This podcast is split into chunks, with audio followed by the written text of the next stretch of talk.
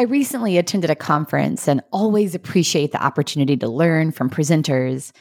And one session in particularly really resonated. My friend Jason Barnaby led a session titled, Is Your Development Game on Fire? And he posed many thought provoking questions and provided such great visuals. He shared on the screen a simple black and white visual that read, Unfollow, unsubscribe and ask the question Are the things in your feed helping you to be the best version of you? What a simple and powerful question. So, over the course of the next few hours, the rest of that day and the following day, I noticed just how many messages, groups, people were coming at me via text, social media, email, messages that were not helping me to be the best version of me. So I went on an unfollow, unsubscribe mission. If it doesn't fuel me, it doesn't get in. I realized in my unfollow and unsubscribe frenzy that there was so much unnecessary noise taking up precious space within my head.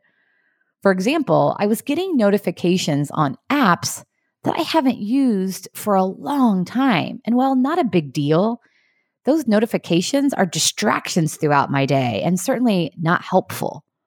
I also noticed that I get so many automatic text updates that are unnecessary.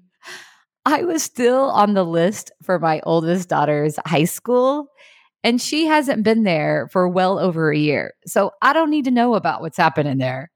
Unsubscribe.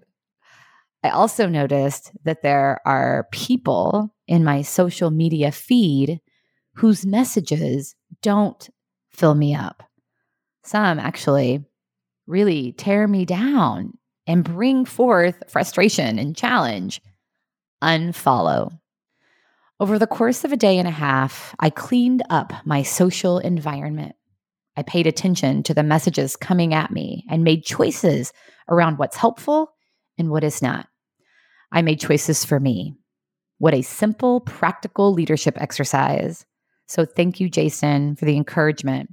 And I'm now asking all of you the same question that Jason posed Are the things in your feed helping you to be the best version of you? Pay attention. By taking a step back and acknowledging all of the media coming our way, we're empowered to choose how and when to let it into our lives. What a great way to take care of ourselves and ultimately each other.